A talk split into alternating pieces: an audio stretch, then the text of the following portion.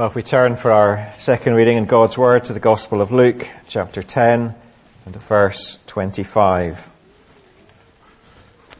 Luke chapter 10 verse 25 and the section of Luke that contains the parable of the Good Samaritan.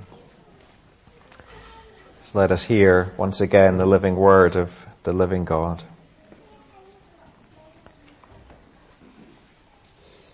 And behold, a lawyer stood up and put him to the test, saying, Teacher, what shall I do to inherit eternal life? He said to him, What is written in the law? How do you read it? And he answered, You shall love the Lord your God with all your heart, with all your soul, and with all your strength, and with all your mind, and your neighbor as yourself. And he said to him, you have answered correctly. Do this and you will live. But he, desiring to justify himself, said to Jesus, and who is my neighbor? Jesus replied, a man was going down from Jerusalem to Jericho, and he fell among robbers, who stripped him and beat him and departed, leaving him half dead. Now by chance, a priest was going down that road and when he saw him, he passed by on the other side. So likewise, a Levite, when he came to the place and saw him, passed by on the other side. But a Samaritan, as he journeyed, came to where he was and when he saw him, he had compassion. He went to him and bound up his wounds, pouring on oil and wine. Then he set him on his own animal and brought him to an inn and took care of him. And the next day he took out two denarii and gave them to the innkeeper saying, take care of him.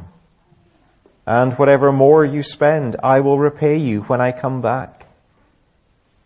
Which of these three do you think proved to be a neighbor to the man who fell among the robbers. He said, the one who showed him mercy.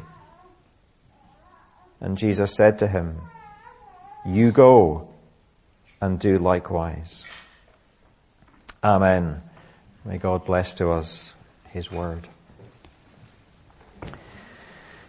Well, this parable is probably one of the most well-known passages of scripture. The language of the Good Samaritan is still known and heard outside of church circles. If we receive unexpected help when we are in great need, the source of that help is often called a good Samaritan. But if this parable sits in our cultural frame of reference still, then it's a parable that is terribly misunderstood. Because if you were to ask a non-Christian, why do we have the parable of the Good Samaritan? Or if you asked a more liberal church, why do we have this story in the Bible? Then the answer would be something like this. Jesus is telling us that we should spend our lives helping those in need and we should see that those on the margins of society, like the Samaritan, are often closer to God than religious people. That is the message of this parable. Do good, be kind, help people. And that is the core message of Jesus. Doing these things makes you a Christian. But while the parable indeed tells us these things, that is not why Jesus gave us this parable. Instead, Jesus gives the parable of the Good Samaritan to show us that while we should be kind, that while we should do all that we can, we cannot do that to the standard God demands. Jesus gives this parable to tell us that being good and kind can never lead to eternal life. This parable is here to show us we need someone and something else beyond ourselves to get to heaven. The parable of the Good Samaritan is there to say to all of us, you will never be good enough in and of yourself to inherit eternal life. You need Jesus Christ to be saved from your sins and you need to receive heaven as a gift of God's grace. And in doing that, in finding Christ, yes, you will receive the grace to love your neighbor more. And to see all of that, we need to set the parable in its context. And if we look at Luke chapter 10, we see at the start of this chapter that Jesus sends out his disciples to proclaim, verse 9, the kingdom of God has come near you. And Jesus emphasizes that the most important thing in the world is how we respond to that kingdom message. Because verse 12, it will be more bearable on that day for Sodom than for that town that rejects the kingdom gospel. And then Jesus' disciples return from the mission trip that Jesus has sent them on. And they are rejoicing at what has been done. They are rejoicing principally in the great miracles that have been wrought. Things that would have brought healing and other such things. But then Jesus says to them, that's good, but it's not the main thing. Verse 20, don't rejoice in the physical things that you have seen. Rejoice that your names are written in heaven. It is salvation that is the main thing. And then Jesus in public prayer goes on to give thanks for those whose names are written in heaven. Noting in his prayer, verse 22, no one knows the Son except the Father, or who the Father is except the Son, and anyone to whom the Son chooses to reveal him. Jesus there in public prayer is saying, it is knowing me that reveals your names are written in heaven. It is knowing me that is the great thing in life because salvation is found not in things but in me. I am the one who brings eternal life. And following that great public prayer of Jesus, we have the incident surrounding the parable of the Good Samaritan.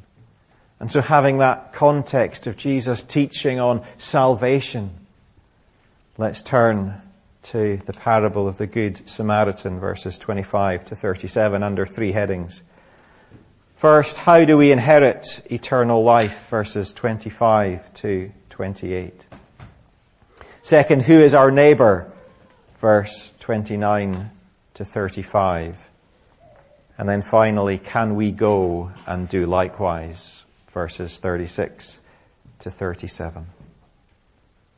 How do we inherit eternal life? Who is our neighbor? Can we go and do likewise? First then, how can we inherit eternal life? Having heard Jesus tell his disciples that the main thing is knowing him not miracles of healing. Having heard Jesus thank his Father that only those who know the Son have eternal life. Having heard these things, verse 25, behold, a lawyer stood up to put him to the test, saying, Teacher, what shall I do to inherit eternal life?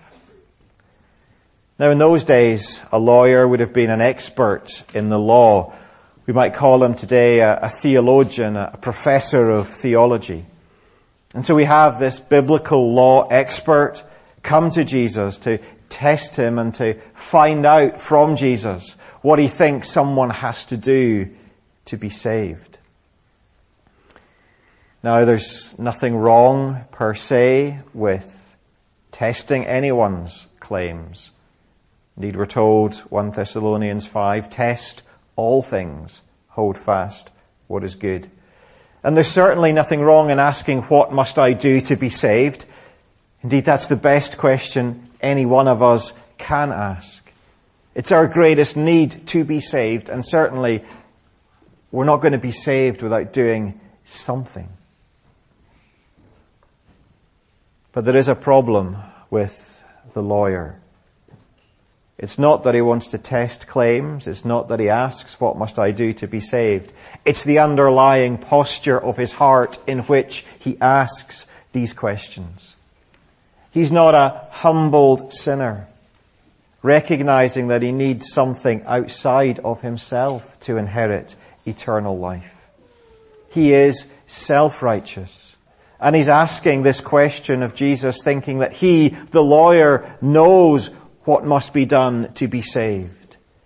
But based on all this recent talk of Jesus, he's not so sure that Jesus knows the right answer to the question of what we must do to inherit eternal life.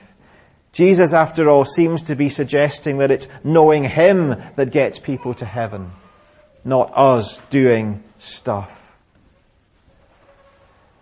And as the great pastor, Jesus knows that when he's receiving this question, he's dealing with a sincere but proudly self-righteous man. He knows he's dealing with someone who doesn't realize that he is spiritually sick. He knows he's dealing with someone who doesn't think he needs the great physician. And so Jesus doesn't give the answer to the lawyer's question that we might expect. How do I inherit eternal life? Well, believe on the Lord Jesus Christ and you will be saved. Instead, Jesus knows there is a law work that needs to go on in this lawyer's life. The lawyer needs to be shown that he is a sinner who needs a savior. And Jesus begins to try and unfold and expose the sin in the lawyer's heart by turning the lawyer's own question back on him. And we have that verse 26. Jesus responds to a question with a question. He said to him, what is written in the law? How do you read it? Lawyer, you're meant to be a theologian. You're meant to be a professor of theology. Surely you can answer your own question reveal to me your thoughts on how you think someone inherits eternal life. And for us all, it would be good if every single one of us revealed our thoughts on how we inherit eternal life. If I went around every single one of you and said, how do you inherit eternal life? Well, I would hope that the verbal response would be good. I'd hope that the answer from all of you would be verbally, we believe in Jesus and He saves us. But really and truly in our hearts and in our lives, do our lives show the confession that we are saved by someone else? Or does the fear and the doubt in our lives suggest as if we are living on the basis that our works take us to heaven. Not just verbally, but really, truly, what is written in the law. How do you read it? Well, the lawyer gives his answer, verse 27. You shall love the Lord your God with all your heart, with all your soul, with all your strength, and with all your mind, and your neighbor as yourself. Words that Jesus himself used in the Gospel of Matthew. The lawyer has understood the law correctly. He knows Deuteronomy 6. He knows Leviticus 19. He knows that these two statements, to love the Lord our God and to love our neighbor as ourselves, summarize the Ten Commandments and all the teaching of the law. The lawyer is saying, in essence, to inherit eternal life, I have to keep the law. Jesus, perhaps surprisingly, goes on, verse 28. You have answered correctly.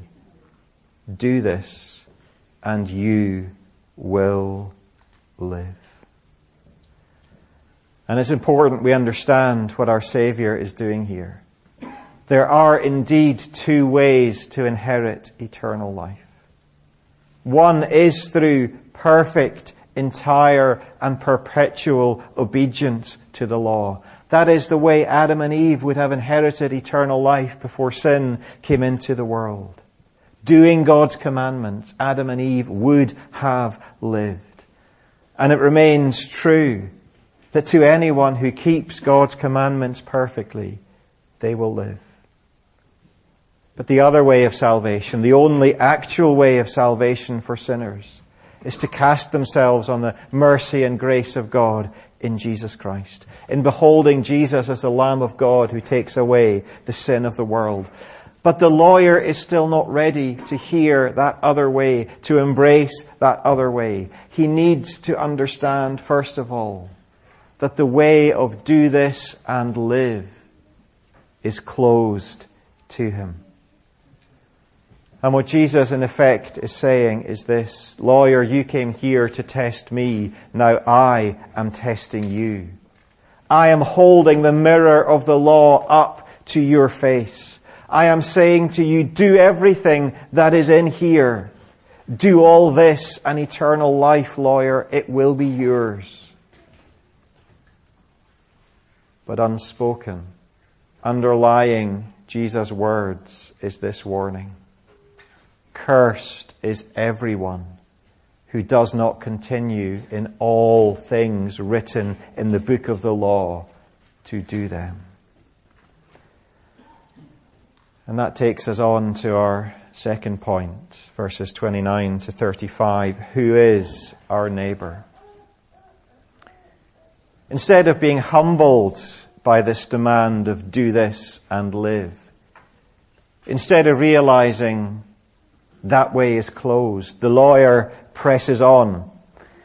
Instead of acknowledging this is impossible, we read instead verse 29, but he desiring to justify himself said to Jesus, and who is my neighbor? You know, the sin of self-justification is a deep-seated sin in many lives. Our faults are not our faults. They're caused by others. And the faults that we do have, they're really not so bad after all. And there's a twofold reference, I think, in, in this lawyer in his quest for self-justification. On the surface, there's this need to justify the kind of embarrassing dialogue he's just had with Jesus. He's asked a question to test Jesus, and there's just been a very simple and quick agreement. So what was the point of his question? The test has failed. And he needs to justify the test he gave Jesus. But underneath that, surely there's also the self-justification of a conscience that's beginning just a little bit to sting. Have I really done all this? Have I really performed the duty of loving my neighbor as myself? I need to quieten that conscience down and engage in some kind of self-justification. And so he asks, who is my neighbor? And that in part is driven by the exegesis of Leviticus 19. In the bit of Leviticus 19, we read the command to love your neighbor as yourself, but what went before that? You shall not take vengeance or bear a grudge against the sons of your own people, but you shall love your neighbor. So it might seem that the neighbor whom we are to love is the sons of your own people. But then further on in Leviticus 19 verse 34, there is the command, you shall treat the stranger who sojourns with you as the native who is among you. You shall love him as yourself, for you were strangers in the land of Egypt. So Leviticus 19 actually says we're not just to love the sons of our own people as ourselves. We have to love the foreigner, the stranger, as our neighbor as well. Well, which is it? How are we to understand who our neighbor is? And to justify himself, no doubt the lawyer is looking for the narrow answer. It is the sons of my own people who are my neighbor. And again, Jesus doesn't simply answer the lawyer's question. He turns the question back on the lawyer. But before he does this, he tells a story, the parable of the Good Samaritan. And the story is very challenging and in many ways quite surprising. It begins with a setting that would be familiar in Jesus' time. The man is robbed and beaten on the notoriously dangerous 17 mile journey between Jerusalem and Jericho. And having been robbed and beaten, he is stripped and left to die.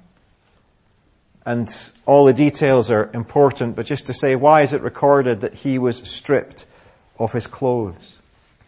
Because clothes revealed your social status and which part of the land you came from. Without his clothes being on him, there was no way to know whether this man was rich or poor or somewhere in between. There was no way to know whether this man was worth saving if you divided society up that way.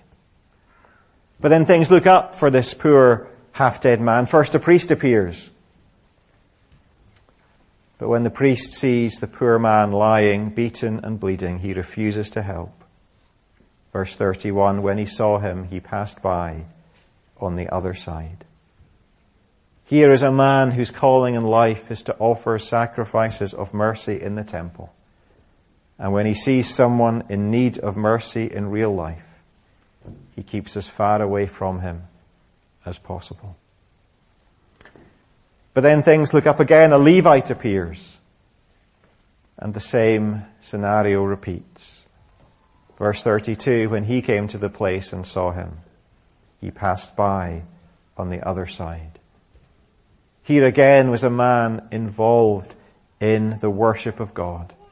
Perhaps a musician, a, a, gatekeeper, a guard, or a temple official. And when he sees a bleeding man, he too refuses to help.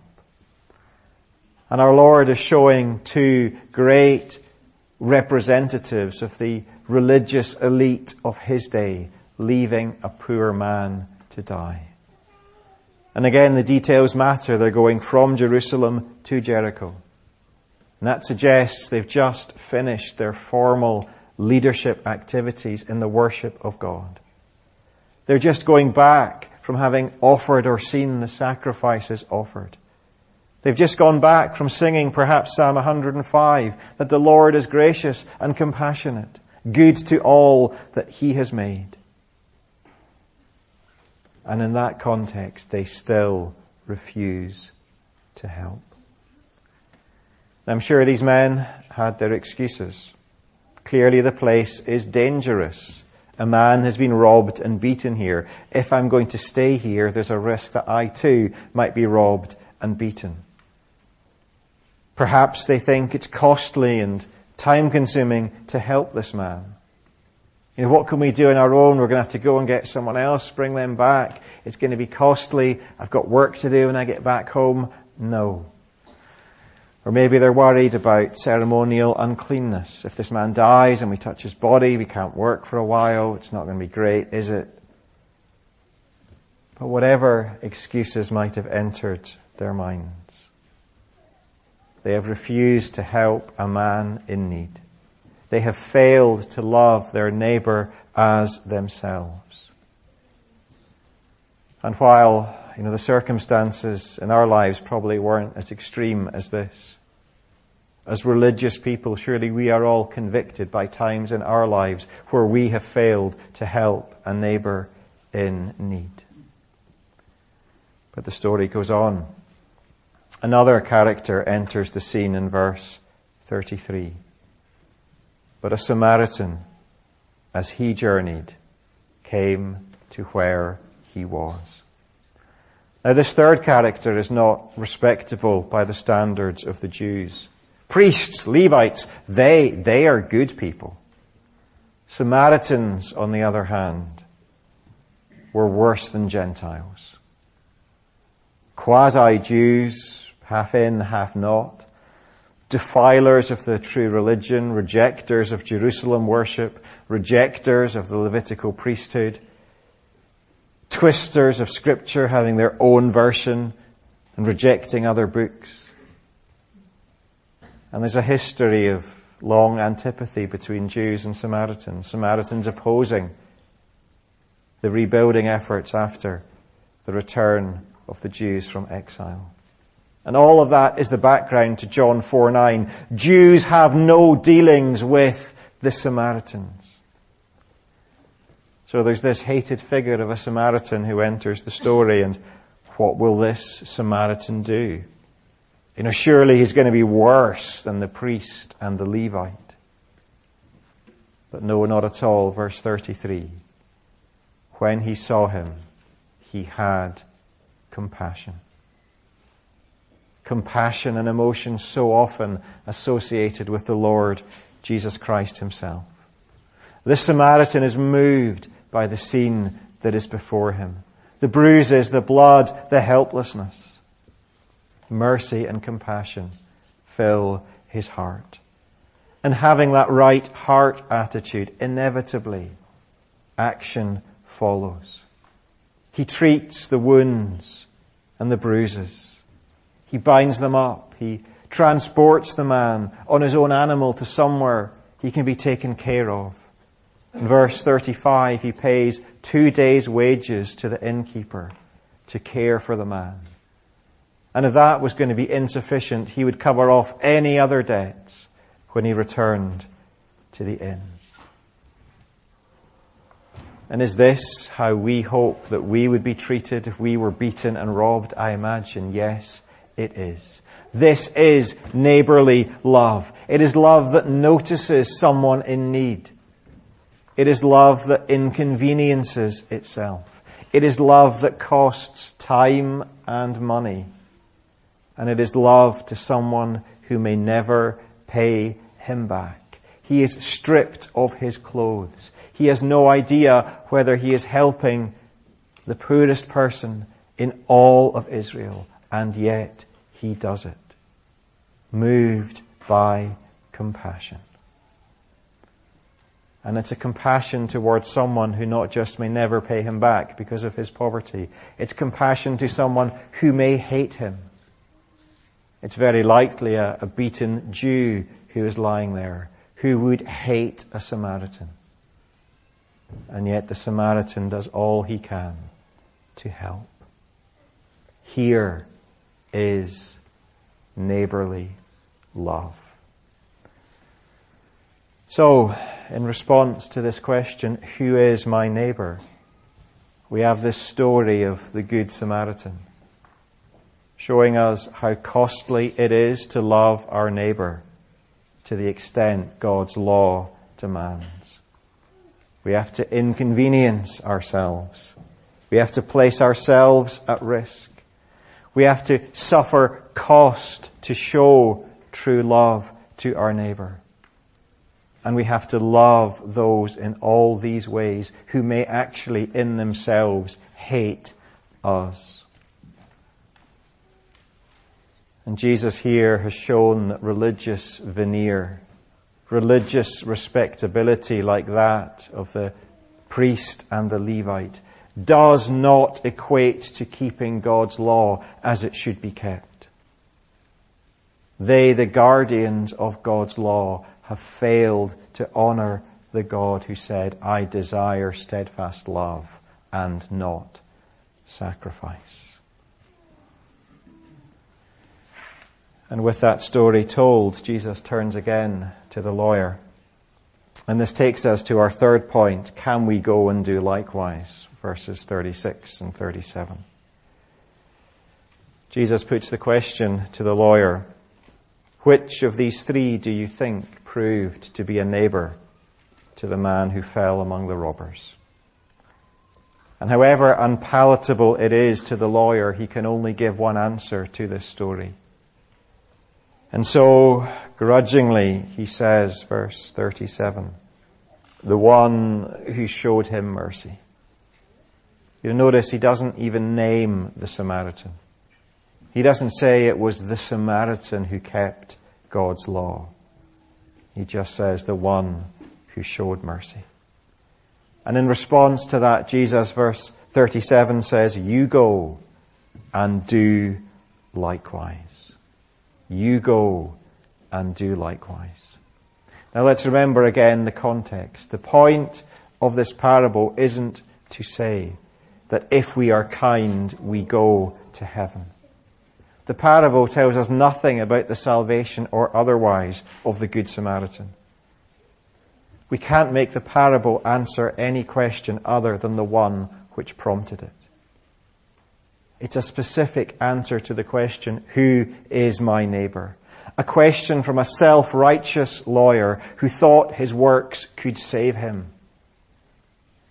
And the point of the parable is to say, you are to be neighborly to anyone in need.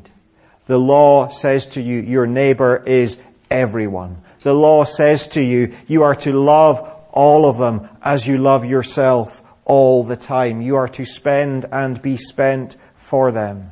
And so when Jesus says, you go and do likewise, he is really saying to the lawyer, you cannot go and do likewise. No one can live up to the standard of love to neighbor that the law sets out. You have not, you are not, and you will not live like this because you cannot live like this. Realize in your self-righteousness that it is impossible to go and do likewise. Looking to the law to inherit eternal life will not save you. It will break you. And that is where this parable is meant to leave us. Seeing the exalted standard of love to neighbor that is necessary to inherit eternal life. We are to realize we cannot be saved that way. One commentator said very well, who is able to offer such mercy to all his neighbors? If everyone is my neighbor, how can I possibly love my neighbor the way God wants me to? If we tried to do this, we would get exhausted by people's problems and grow to resent the claims they place on our love. Neither we nor the lawyer can inherit eternal life by going and doing likewise. The law cannot save us. For by the works of the law, Romans 3, no human being will be justified in his sight, since through the law comes the knowledge of sin. So this parable says the law cannot save, but it also points us ultimately to the gospel.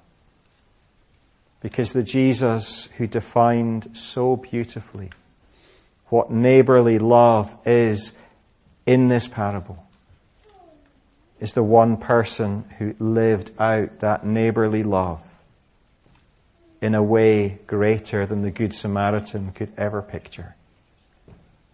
Because, you know, you and I, with our inability to keep the law, are not just like the poor man in this story, bruised and half dead. We are dead in trespasses and sins. And Jesus, seeing our need, came to rescue us at much greater cost than the Good Samaritan in this parable. Jesus did not give two days wages so that we might be looked after. Jesus gave his very life. He paid the penalty for our sins and the wages of sin is death. Jesus Christ as the greater than the Good Samaritan bore God's wrath against our law breaking for us.